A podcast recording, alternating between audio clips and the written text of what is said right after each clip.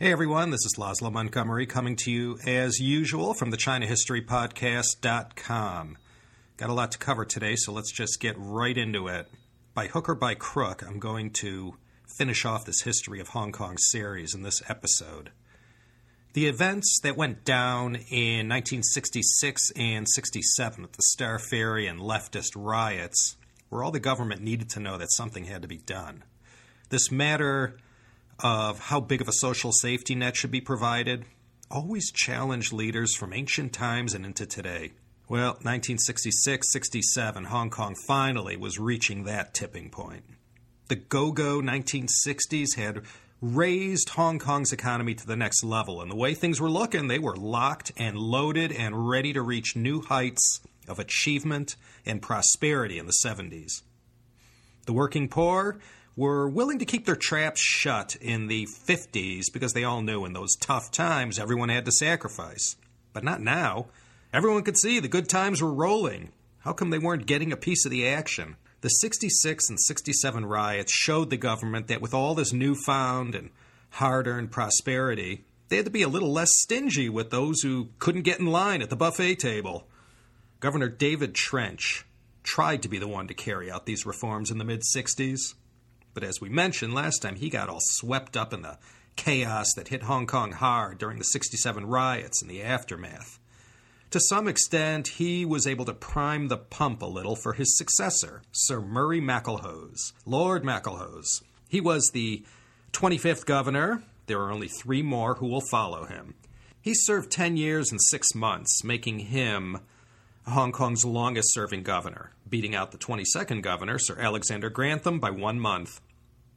The MacLehose era of the 70s and up to 1982 truly was a turning point in the history of Hong Kong. When looking back on the signature achievements made during the governorship of Murray MacLehose from November of 1971 to May of 1982, I guess the main ones were the establishment of the ICAC, 9-year free compulsory education, the far-reaching government housing programs, the establishment of the new towns of Sha Tin, Tuen Mun, and Tai Po, and others that followed. All he did for the establishment of country parks where Hong Kong people could escape the urban sprawl, the MTR, the Cross Harbor Tunnel, all happened during his watch. The MTR opening in October 79 and the Cross Harbor Tunnel in August of 72. And the whole matter of 1997, that since the turn of the century in 1900 seemed so far, far away, was now coming in fast from the distance. This elephant in the room had gotten so big. Both China and Britain bided their time and waited for the other to broach the subject, though many advised against it. It was Murray MacLehose who would be the one to raise the issue of the lease first, and that, in turn, led to the whole concatenation of events that led to the signing of the Joint Declaration in 1984, Basic Law in 1990, and the handover on June 30th, 1997. So, before I get too far ahead of myself, let's go back to the day Murray MacLehose came to town. The early 70s, to set the stage, had a lot going on, especially with respect to China. 71 and 72 saw the whole drama with ping-pong diplomacy, secret meetings between Kissinger and Premier Zhou, Nixon's visit in February of 1972 during the week that changed the world, Vietnam, the Cold War, the Cultural Revolution winding down, the old guard of China revolutionaries were passing away one by one, and the U.S. was abandoning their stalwart friend in Taiwan. When Lord MacLehose sat himself down behind the governor's desk for the first time, history was being made all around him.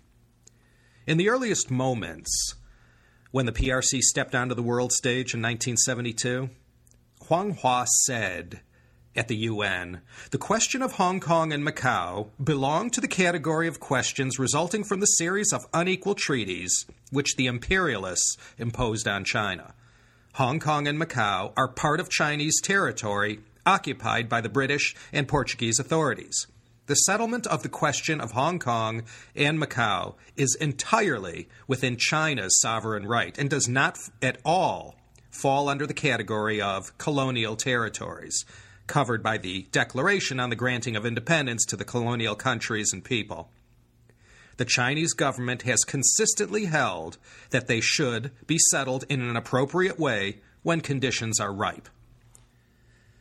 Prime Minister Heath and Foreign Secretary Sir Alec Douglas Home took no action against what Huang Hua said, and to not say anything to counter such a declaration, in Diplo speak, is tantamount to saying, "Hey man, I hear ya." So right there, back in 1972, it was no secret where China stood on the issue, and you could forget about any chance of renewing that lease on the new territories for another 99 years.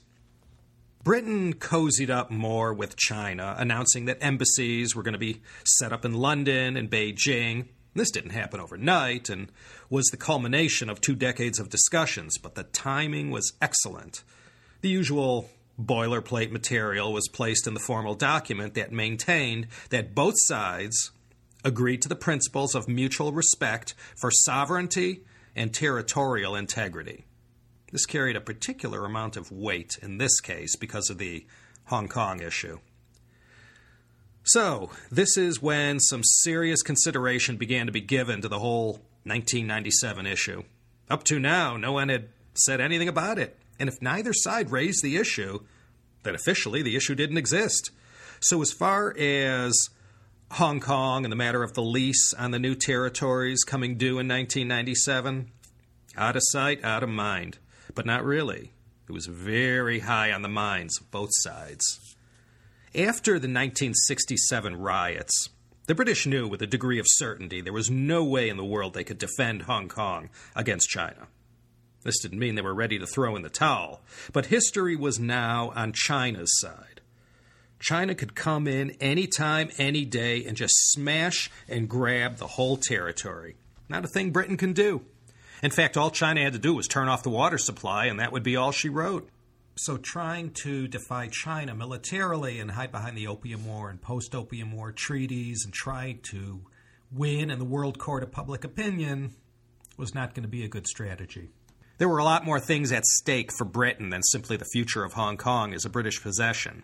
As China was slowly getting up off its knees from the after effects of the Cultural Revolution, there was talk going around that the future potential of China as a world commercial and trading powerhouse that, although not now, might one day offer all kinds of opportunities for British companies. So although 1997 hadn't been on the table yet, both sides had to privately start preparing for it.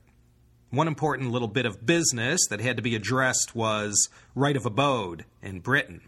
You had about 3.3 million Hong Kong Chinese, and the thought of all of them picking up and moving en masse to England was a frightening thought to many. The Immigration Ordinance of 1971 took care of that. That little bit of legislation closed the door for right of abode in Britain to anyone except those with a direct personal or ancestral connection with Britain. So not unless you had some sort of link to Britain by birth, adoption, naturalization, or were children or grandchildren of such persons, you had better make other plans. Some say this was the first move made that led Hong Kong people to believe in the earliest days that Great Britain didn't have any plans for Hong Kong beyond 1997. This sort of served as the initial warning bell that China was taking over.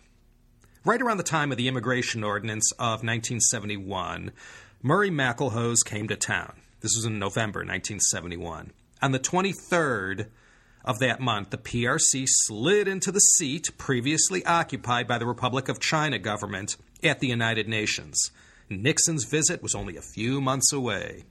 From here on out, what Beijing was thinking was going to be central to whatever discussions went on between China and the UK. For this reason, the next 3 governors, beginning with Murray MacLehose, were all bona fide sinologists who had worked their way up through the Foreign Service. These were MacLehose, Edward Yode, and David Wilson. These 3 all knew how the game was played with China and weren't so beholden to politics and how decisions made out in the Far East were received back home. MacLehose came in and began changing the tone immediately. This guy was different from the previous 24 governors going back to Pottinger. He earned his stripes right out of the starting gate as far as being viewed as a man of the people. He didn't go in for all the trappings of the office, and besides dressing like a normal guy, would often choose to walk to meetings rather than take a car with a whole entourage. In the 1971 Hong Kong Annual Review, which is sort of a State of the Union address, the priority areas called out for reform and expansion were in water and power, education, health, and housing. Housing was the biggest crisis at the moment. Always had been. Too many people and not enough dwellings to fit them in. Even after the Shek Kip Mei fire in 1953, there were still thousands and thousands of squatters. Those who were able to get off the mountainside and into some sort of government-subsidized housing ended up in these 120-square-foot concrete boxes where 5 adults were expected to live. No bathroom facilities. You had to use the equivalent of a necessary. But, you know, a lot of times if you just throw enough money at a problem, it starts to fix itself. And that's what happened here. Between 1970 and 72, government expenditures increased over 50%. Part of the plan to ameliorate the housing problem was to build the satellite towns out in the new territories. Tai Po and Sha Tin were picked as 2 centers of gravity where these towns would be built around. Further to the north of the new territory saw massive expansion of housing in Shangshui and Fanling. In the western part of the territory, Chunwan and Tuen Mun also saw a lot of high-rises going up. Within 25 years, more than 2.5 million people moved into this housing. It's still going up as we speak, and there's still a shortage, but not anything like the 60s and before the housing reforms initiated by Governor MacLehose began. The MTR was set up in 1975, the Dixia Tielu Gongsi. This company was created to deal with the issue of mass transit. So this Mass Transit Railway Corporation, MTRC, which today is one of the most profitable and admired public transport systems in the world, it started off small, running only between Shek Kip Mei and Guntong in East Kowloon. But it brought immediate relief to a lot of people, and into the 1980s and 90s, there has been non-stop expansion. Not all went according to plan. There was a stock market crash in March of 73 that put a damper on things, but the territory was able to bounce back from that. August 1971 saw Typhoon Rose. This was the worst one to hit since Typhoon Wanda in 1962. He had 175-mile-per-hour winds and 6.3 inches of rain. 5,000 were left homeless. One of the Hong Kong-Macau ferries sunk, bringing 88 people down to Davy Jones' locker. All in all, 110 people lost their lives. In August 1979 came Typhoon Hope. 100 people lost their lives in that storm. Of course, this kind of weather was all normal stuff going on for a century and a half since the colony was founded. In 1974, Chinese became the official language, together with English. It's hard to believe, with over 98% of the populace speaking Cantonese. Everything in the government was in English. In 1974, it was declared that, quote, both languages possess equal status and enjoy equality of use for the purposes of communication between the government and members of the public. Now, this all made it official, but in practical terms, it took a long time to get this implemented, and only by 1989, when I moved out there, laws began to be issued in both languages for the first time. Another of Murray MacLehose's signature achievements during his time in the governor's mansion was the establishment of the ICAC, the Independent Commission Against Corruption, known today as the Lian Zheng Gongshu. Corruption was pretty bad coming out of the 1960s. Anything could be had for a price. The triads were paying every cop off, and the man on the street found he couldn't work the government system without the constant need to pay cha qian, or tea money, to some bureaucrat. It was pretty bad, and no one was doing anything about it, mainly because so many profited from the system. It was so entrenched in Hong Kong society. No one could ever get anything done without putting up with this systemic extortion. Sometimes it merely takes an incident of some sort, and then the whole rotten system just collapses on itself. There was this brouhaha that went down called the Godber scandal. Peter Godber was a policeman's policeman, decorated for his bravery during the 67 riots. This guy was chief superintendent and second in command in Kowloon. He was big and he was powerful. And during the course of his work in the Royal Hong Kong Police, he managed to salt away hundreds and hundreds of thousands of dollars in overseas accounts.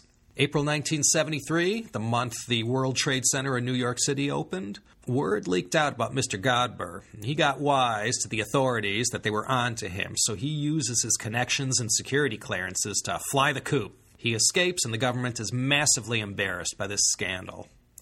This boulder unleashed an avalanche of public outrage. So the government was forced into action because of the uproar. Governor MacLehose called for an inquiry which finds, indeed, there be some intense corruption on a systemic scale, just as everyone thought. And this, my friends, leads to the creation of none other than the ICAC, the Independent Commission Against Corruption. The very capable Sir Jack Cater was put in charge as the founding commissioner. He had made his way up the ranks in Hong Kong since 1946 and was a very respected figure. He left his mark in Hong Kong history thanks in part to his early stewardship of the ICAC. As you can imagine, plenty of people weren't too keen on something like this, and there were plenty of vested interests who required a lot of pressure and persuasion before they would bend to the will of this powerful and very independent commission. Hey, they cleaned the place up. While not perfect, Hong Kong is now one of the least corrupt places around. The ICAC is catching people all the time, and I'm sure a lot of public servants and business people think twice before making a deal with the devil. Anyways, the ICAC Report Corruption Hotline is and remains 2526-6366. Make that call if you have someone to report. Peter Godber was later captured and tried in 1975. He served 4 years, and so well did the ICAC do in rounding up all the bad apples. In the end, they had to offer a kind of an amnesty to those whose crimes weren't as egregious as the worst. But most of the big fish got caught and had to pay their debt to society in one form or another. The important point was that the place was cleaned up and most all of the weeds were removed. I'll tell you, it was things like this that we credit Murray MacLehose for. He ushered in and managed a nice decade of stability and growth.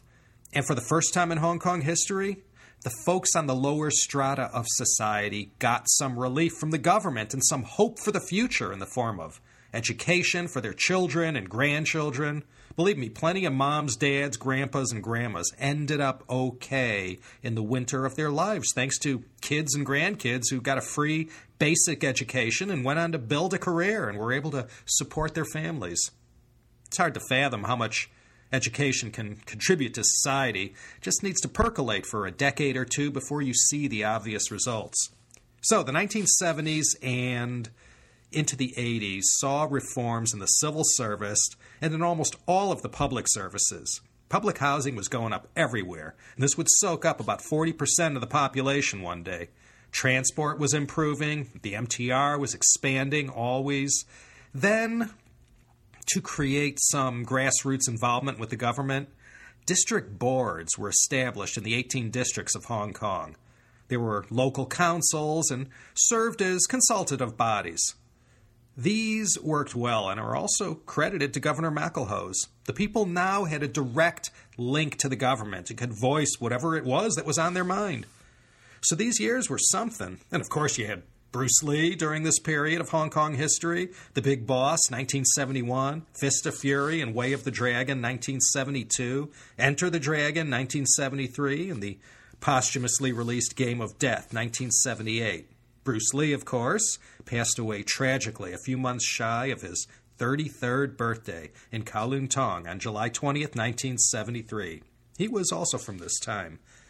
The 70s and 80s also saw another kind of transformation taking place in Hong Kong.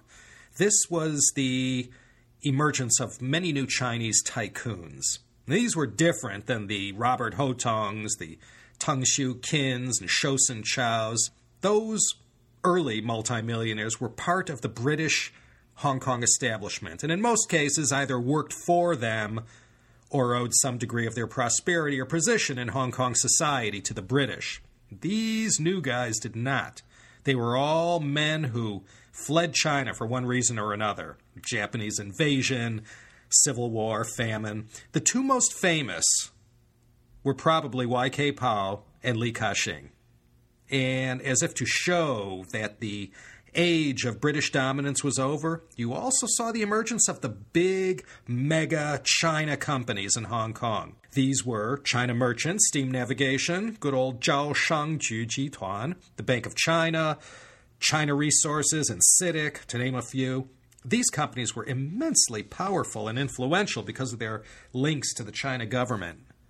The British firms like HSBC, Jardines, Hutchison Whampoa, Swire, Dairy Farm, Hong Kong Land, these guys all had these intricate interlocking directorships, and the directors were all on each other's boards.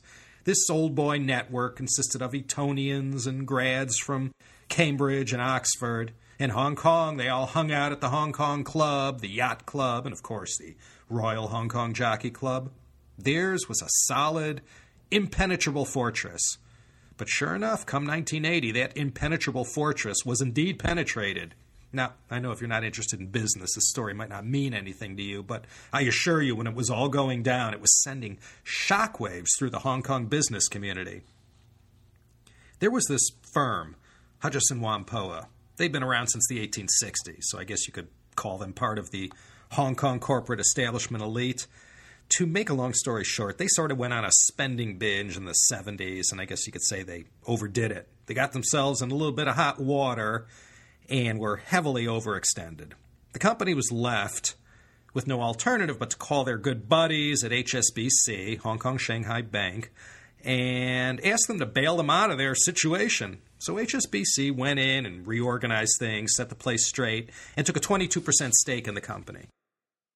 And then on September 25th, 1979, at the close of trading in London, Hong Kong Bank announced they were selling their 22% stake in Hutchison to none other than Mr. Li Ka-shing's flagship company, Cheung Kong, for the ultra bargain basement price of 639 million Hong Kong dollars. Today, Hutchison employs over 250,000 employees in 54 countries. Their businesses include ports, property, hotels, retail, energy, and telecom. Very big, $30 billion company, very profitable. Li Ka-shing, who we featured in CHP episode 13, ran from China in times of great chaos and came to Hong Kong, where today he's considered by all to be the territory's most celebrated success story. HSBC, you see, they were clearly placing their chips on rising Chinese tycoons like Li Ka-shing. They were turning away from their old chums in the British establishment and cultivating a new and much more potentially profitable wave of newcomers. They saw what was happening in China and knew the time had come to start making friends with these rising stars. So when they put their chips on Li Ka-shing, it was a very smart move. Li Ka-shing went in and took over Hutchison Whampoa and brought in Mr. Simon Murray, and the rest, I will encapsulate by saying, was history. Li Ka-shing wasn't the only Hong Kong Chinese on the prowl for prized British assets. Also in 1979, Y.K. Pao, backed by HSBC, seized control of the Kowloon Wharf in Godown. And later on, in 1985, Y.K. Pao took over another of the great pillars of Hong Kong corporate society. This was Wheelock and Company. They've been around since 1857, which qualifies them as a pillar. They're a heavy-duty mover and shaker in the property market, not only in Hong Kong, but in Singapore as well. And to the man on the street, we know them as the company behind Lane Crawford, City Super, Joyce, and the cable services they provide to the territory. Hong Kong was no longer simply a trading and manufacturing center. It was now growing to be a world financial center as well. This is another change that began in the 1970s and into the 80s. In 1984, Jardines, one of the founders of Hong Kong, if there ever was one, moved their domicile to Bermuda, which signaled the beginning of a disengagement from Hong Kong. Now, in 1995, they will send a formal apology to China for this vote of no confidence in Hong Kong's future under China. But at the time, Jardine's move out of the territory was considered a big slap in the face to China because For such a high-profile company as Jardines to bail, hey man, it made China look bad. And they later on taught Jardines' upper management who was boss. So it was a completely different dynamic now in 1980s and 1990s Hong Kong. It was as if the place had shed its skin of being a British colony and had now become its own man.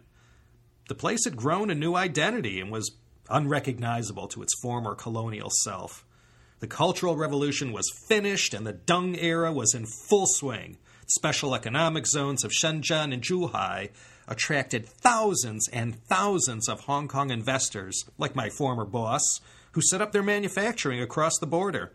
The future wasn't looking so bad. But the nagging 1997 question. As each day passed and everyone got closer to that date, the parlor game of guessing what was going to happen got more and more intense.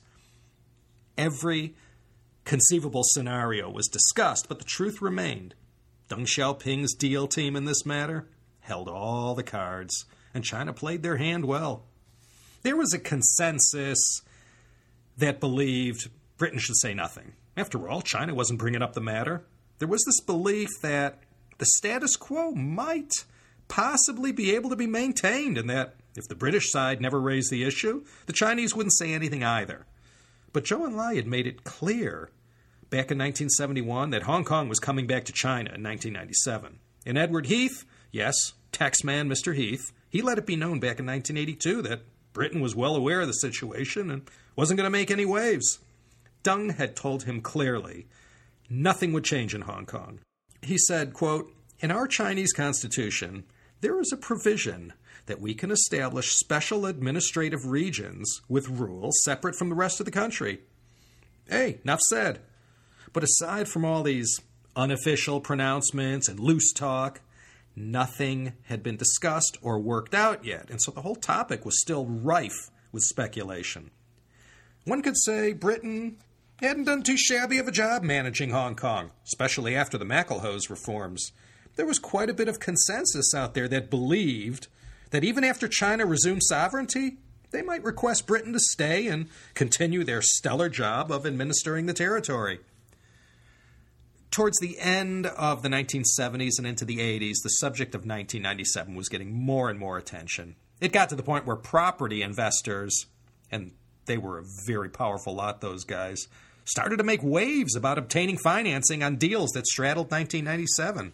The banks were quite hesitant to offer any financing on anything that had life beyond 1997. After all, no discussions had been made with China on the subject. One might speculate that whatever contracts were signed before 1997 would still be valid after 1997, but no one knew for sure. It came to a point where too much business couldn't be transacted.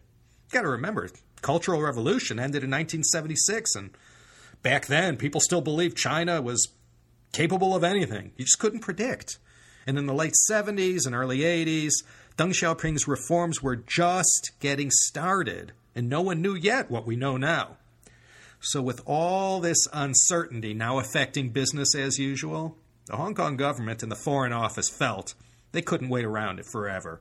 Someone had to take the massive risk of speaking up first, which in the Chinese negotiation system sometimes implies weakness. A break came in early 1979 when the Ministry of Foreign Trade invited Governor MacLehose to come to Beijing to discuss trade projects. This was something Britain was hot about, as up till now the two-way trade between Britain and China was anemic at best. This was an opportunity to advance the future prospects of British trade with the new China. Accompanying Governor MacLehose was none other than Percy Craddock. He was a long-serving diplomat and sinologist. You remember in August of 1967 when the Red Guards attacked the British representative office in Beijing, Percy Craddock was part of the gang up there who got all manhandled and roughed up. He served as British ambassador to China from 78 to 83. He will play a major role from this point forward until 1997. So this visiting delegation, they had their meetings and got to have some time with the great man, Deng Xiaoping. March 24th, 1979 is the initial meeting. And Deng lets them know, and man, these words were so important they couldn't have come from anyone else's lips. He said that whatever happens in the end, Hong Kong must be under Chinese sovereignty, and that for a considerable time to follow into the 21st century, nothing would change in Hong Kong, and capitalism can continue on there, same as before. And China would continue to carry out their economic system, side by side. Okay, well, now that that one was out of the way and the door was closed, locked, key put away for safekeeping, there still remained the hope that the British could continue on in Hong Kong in some administrative role. But rather than risk overstepping their bounds, they didn't broach the subject. They asked instead about the matter of how to handle loans straddling 1997. For example, funding for the MTR and for the new airport was difficult without knowing what China's position was. Deng assured him no one had anything to worry about. So that went well. This cryptic message was taken back to Hong Kong and was rather well received, especially by the business community. China was still being coy about the whole matter, but at least signals were being sent out that suggested business would be allowed to prosper without any kind of interference from China. Things began to heat up in 1982. Prime Minister Margaret Thatcher, fresh from victory in the Falklands, thought now was the time to take this whole matter of 1997 on. The people of Hong Kong waited with a high degree of trepidation. The British wanted to appear strong and didn't want to have anyone pointing fingers at them saying they sent the people of Hong Kong up the creek without a paddle. The people of Hong Kong had high expectations, and there was major concern about how everyone might fare under China management compared to how the British maintained things. The spectrum of feelings among the populace went from extreme patriotic pride about the takeover to sheer and utter dread and talk of abandonment of Hong Kong and moving elsewhere. And then there was everything in between as well. You know, in one form or another, the countdown to June 30th, 1997 had been going on since June 9th, 1898, when they inked the convention between Great Britain and China respecting an extension of Hong Kong territory, a.k.a. the Second Convention of Peking. That treaty, I believe, also got filed in the unequal drawer.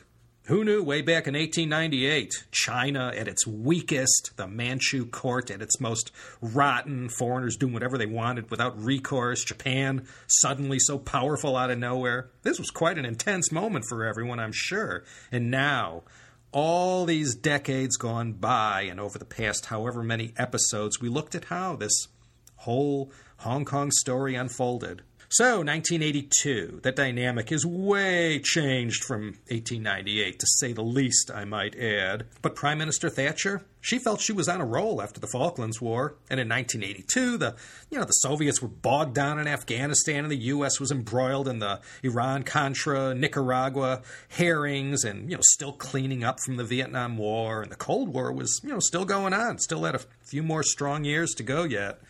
Now, the bigger picture for China was the unspoken matter of Taiwan.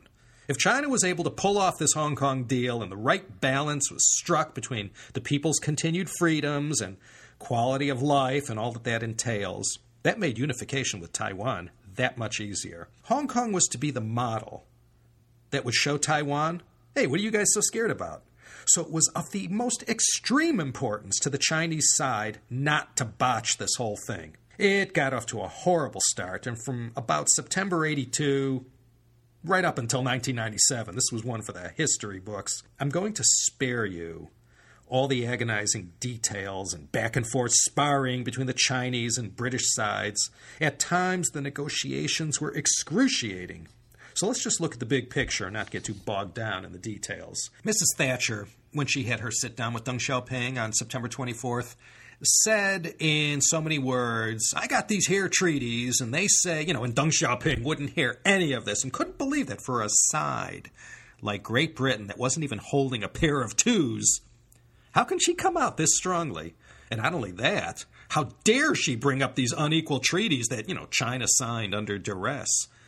So with the tone set, it didn't go altogether too well. And at the farewell banquet Mrs. Thatcher threw in Beijing, Deng didn't even go. He went to one for Kim Il-sung instead.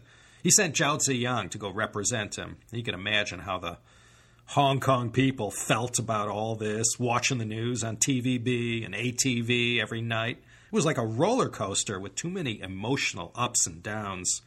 The late David Benavia wrote, quote, Mrs. Thatcher left the next day, somewhat like one of those typhoons which run in from the Western Pacific, leaving a trail of destruction behind them.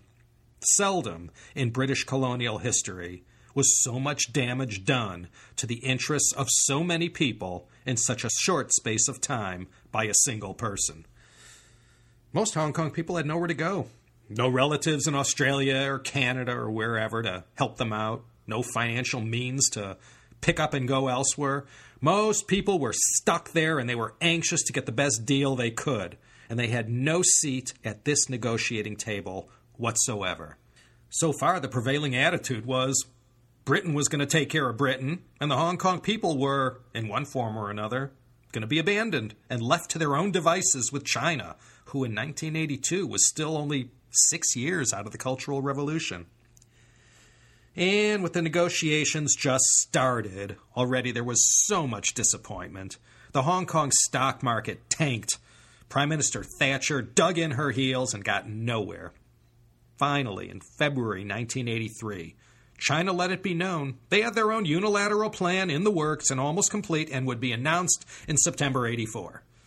The governor by now was another wise China hand, Sir Edward Yode. Like MacLehose, he had earned his stripes in China and spoke the language. There were two camps.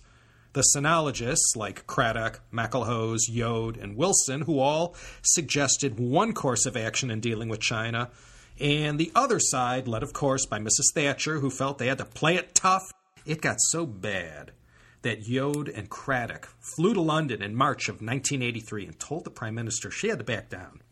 Once common ground on the most basic points was finally reached between Britain and China, an agenda was agreed to that would first look at how to arrange and ensure stability and prosperity in Hong Kong after 1997, second, how to handle the lead-up to 1997, and third, the matter of sovereignty.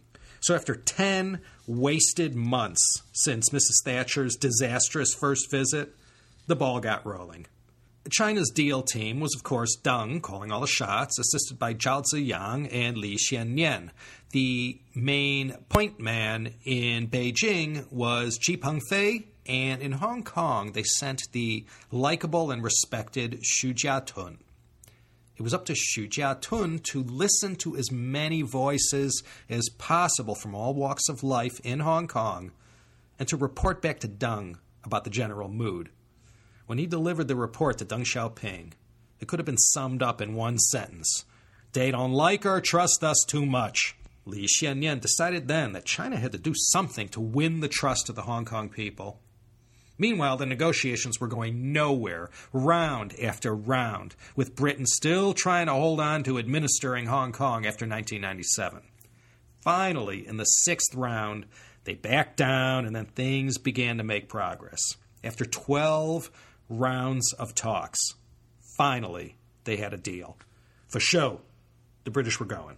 It might not have been the decision everyone wanted, but at last, everyone knew with certainty what was decided on that score. The Chinese spelled it out in the Joint Declaration when they said, quote, the government of the PRC declares that to recover Hong Kong, including Hong Kong Island, Kowloon, and the new territories, hereinafter referred to as Hong Kong, is the common aspiration of the entire Chinese people, and that it has decided to resume the exercise of sovereignty over Hong Kong with effect from July 1st, 1997. And to that, the British countered with, quote, the government of the UK declares that it will restore Hong Kong to the PRC with effect from July 1st, 1997. Now, keep in mind, all the negotiations were between Britain and China. And every time the Hong Kong people would try to get a word in edgewise, from the governor to Exco and all down the line, Deng made it clear they had no voice. This was between Britain and China only. This was always a source of great frustration for the Hong Kong people, that they had to sit back and let their fate always be decided by others. They didn't have any voice in the matter. When it was all over and all the details had been worked out, the British Foreign Secretary, Geoffrey Howe, flew to Hong Kong and announced that the administration of Hong Kong would transfer to China, but Hong Kong would continue its same economic and social systems and would maintain their present autonomy. Good news all around. The stock market promptly rose and erased all the losses suffered since the first Thatcher visit. On December 19th, 1984, Zhao Ziyang and Margaret Thatcher signed the Joint Declaration, and the deed was done. Let me quote from Frank Welsh's book, The History of Hong Kong, page 513, talking about signing the Sino-British Joint Declaration on the future of Hong Kong. Quote, "It was certainly the result of much patient negotiation, which reflected great credit on all those concerned. Nothing quite like it had ever been done before.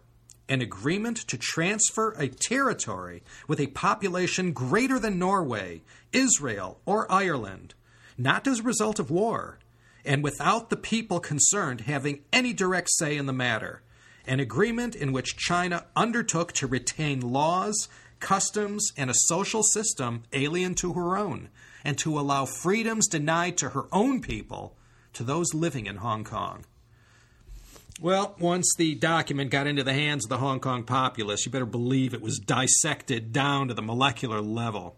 There was plenty of fault and weaknesses found, but all in all, it wasn't bad.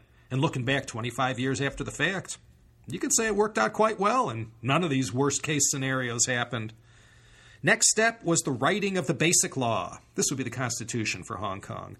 As all this was being hashed out, the mood in Hong Kong was dismal. So much was being handled behind closed doors. Within 3 years of the signing of the Joint Declaration, all the good feelings had evaporated and the mood was sour due to all the uncertainty still.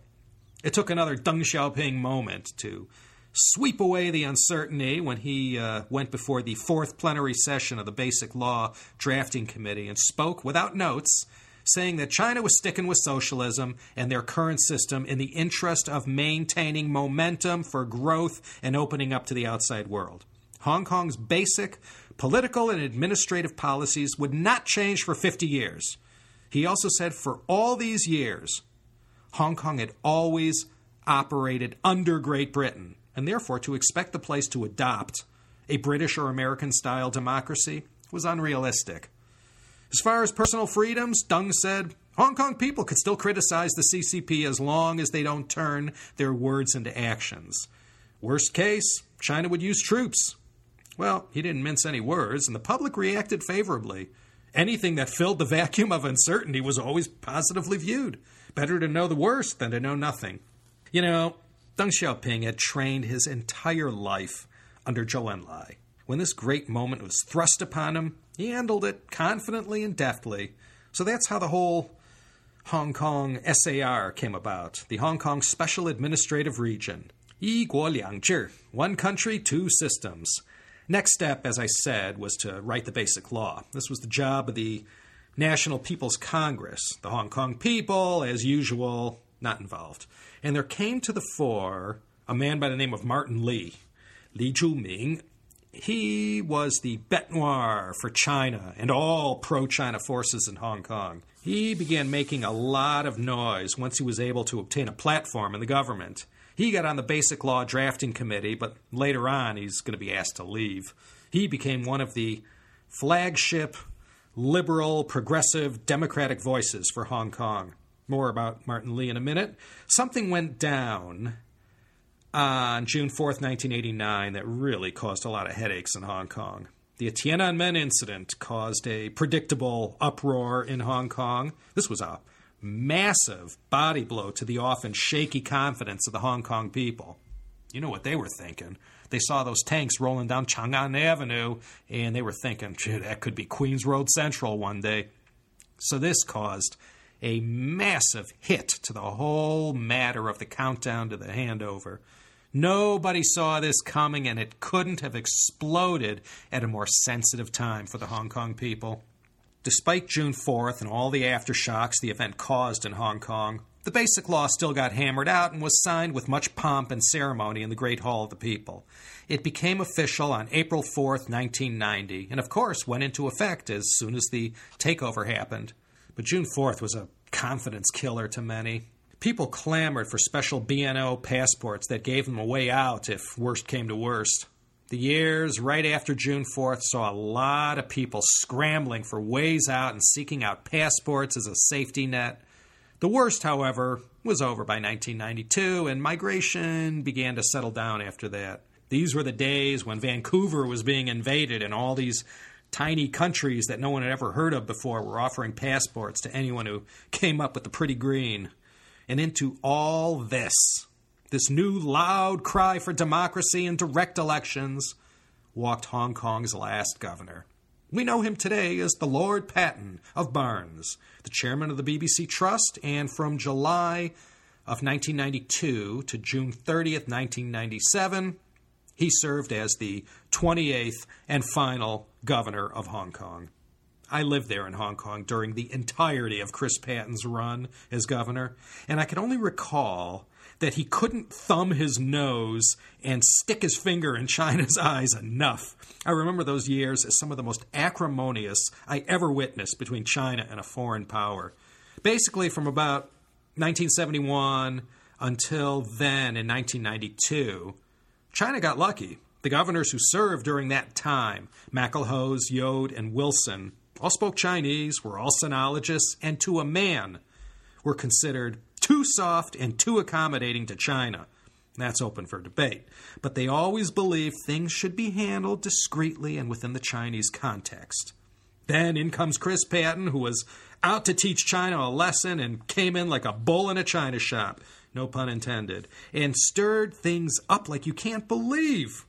In the closing years leading up to the handover, Chris Patton was going to champion reforms that would lead to the ultimate thing China didn't want: directly elected legislators. China liked it the way it was. The deck was stacked in a certain way so that they always had a certain amount of control over the outcome. But if all of a sudden you transferred this power all to the people, well, that was frowned upon. And this is exactly what Chris Patton tried to do, and the Chinese just went crazy. You see, the June 4th incident, it changed the dynamic and the whole mood in Hong Kong. If not for that, if not for June 4th, it's likely Governor Patton would never have dared to be so bold with his reforms. Reforms that, by the way, China said they would dismantle the next day after they took over. I remember the delay in the construction of the new airport, all due to these arguments going on. Finally, in September 1991, with great fanfare, an MOU was signed and work could begin at last on that great airport we all know and love. Those of us who use it, that is. But it was endless stuff like this. Hong Kong authorities and China were just constantly taking swipes at each other, and all these voices from China would say the most belligerent things that would just freak some of the Hong Kong people out. In the first Hong Kong elections that had a very diluted form of democracy, it saw all the pro-democracy candidates of Martin Lee's United Democrats win 18 directly elected seats. The pro-Beijing candidates all did poorly, and this, of course, sent a bad signal to Beijing. The United Democrats had a lot of support, but not much influence. And, of course, the officials in China, scoffed at the election and said, well, the NPC still had final say, so who cared how many seats the United Democrats won? A lot of people in China and all over were saying, if bringing this kind of democracy was so great for the people of Hong Kong, how come the British in over 150 years never once felt it necessary to introduce it? Why suddenly was it of paramount importance? And what about the 1971 Immigration Act? That more or less said no Chinese allowed. So I can tell you there was plenty of mudslinging on both sides, and the whole matter was emotive and monopolized the news for almost all the years leading up to 1997. Despite all this, Hong Kong's economy was booming. Manufacturing had turned the whole region from Dongguan in China to the north all the way down to Hong Kong in the south. It turned it into one single product development, merchandising, and manufacturing megalopolis. By the mid-90s, almost everything you saw in the stores made in China came from this one single region. While you had all this open warfare between the governor and, of course, his enabler, Prime Minister John Major, you also had the Hong Kong economy firing on all cylinders. Now, we'll have the Asian financial crisis, but that doesn't really blow up in everyone's faces until after 97. Not only was Britain fighting with China about this, Even inside Fortress Britain, there was infighting. Percy Craddock, representing the Sinologists faction, who urged moderation and sticking to the Joint Declaration, was in a constant pitched battle with the governor. Man, those two did not like each other, didn't hide their distaste. Percy Craddock said, quote, "The reforms and the manner of their promulgation represented a 180-degree turn in British policy on cooperation and convergence. The fact that the U.S., Canada, and Australian governments warmly endorsed the governor's constitutional plans confirmed Beijing's instinctive suspicion that there was international backing for such a plan." Where did big business stand on these issues? Hey, they were always on their side, and their side unanimously advised not to piss off Beijing. They all felt, what was the use of sticking your finger in China's eye over these reforms that everyone knew would be quashed as soon as China took over? The 1991 elections gave a lot of people the confidence that they could change things, but in fact, they couldn't. It got so bad that China's man in Hong Kong at the time, Liu Ping, he simply said, if Britain is reneging on this whole joint declaration, we'll just start setting up our own parallel government, and on July 1st, 97, we'll just pull out yours and insert ours. When the next set of elections were held in September 95, the United Dems, again, had a strong showing. Somehow, everything managed to stay together. And on the evening of June 30th, 1997, they had the handover ceremony at the new wing of the exhibition center. Prince Charles was there and got severely rained on that afternoon when he read the farewell speech on behalf of his mother, the Queen.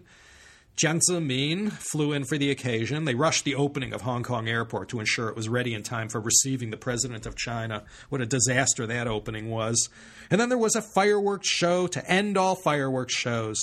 Maybe the Beijing Olympics topped it, not sure.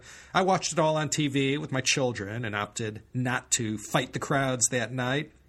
And then the next day, on July 1st, 97, it was just like any other. Nothing changed, and it only got better. In my worthless opinion, anyway. Now, when I say nothing changed, there actually was some change. Hong Kong's elected legislature was abolished, just as Beijing said it would do, and a Beijing-appointed body of lawmakers took its place. Some civil liberties were rolled back. You had to jump through a few hoops to protest and hold rallies, but it wasn't outlawed. But any form of speech promoting the independence of Taiwan or Tibet was banned. 156 years of British rule ended. No one could say they didn't do a magnificent thing with Hong Kong. It truly was, in some sense of the phrase, a barren rock with hardly a house upon it when they found it. So Chris Patton sailed away on the royal yacht Britannia, and Dong Ji-hwa became the first chief executive of the new HKSAR. And I promise in 25 years we're going to revisit this subject and do an overview of Hong Kong since 1997. This is going to conclude our little history of Hong Kong overview. Man, that was a rush to the finish, wasn't it? I know, but you have to admit, you all know a lot more about Hong Kong today than you did 4 months ago. As Robert L. Packett himself always says, I hope you enjoyed that. There's a lot more to the history of Hong Kong than what I covered in these 10 parts. For example, we didn't even go into any detail about the role of Y.K. Pao leading up to and immediately after the signing of the Joint Declaration. I'm waiting to get a copy of Anna Soman's book on her father, and then I plan to do a podcast on Y.K. Pao using that book as the primary source. I know I skipped over a lot, but I was anxious to get this all finished off in this 10th episode. I think you got the main idea about those final years before the handover. It was quite a beginning and quite an ending, those 156 years of British rule. My sincerest apologies for all the recent disruptions in the regularity of this humble production. Not counting that filler material episode, it's been mighty slim pickings since Christmas, merely 4 episodes. I'm going to try and get back into a routine and make these a little more regular. Next time we'll look at something new. Not sure what the topic will be, but I have a few ideas. This is the last podcast episode for the Year of the Dragon. Next time we convene, it will be the Snake Year. I hope it's a fab year for you, my incredibly smart and good-looking listeners. This is Laszlo Montgomery of thechinahistorypodcast.com, wishing you all the best. Take care, everyone.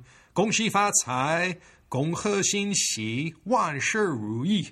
Happy Year, O the Snake. And I hope to see you next time for another, dare I say, exciting episode of the China History Podcast.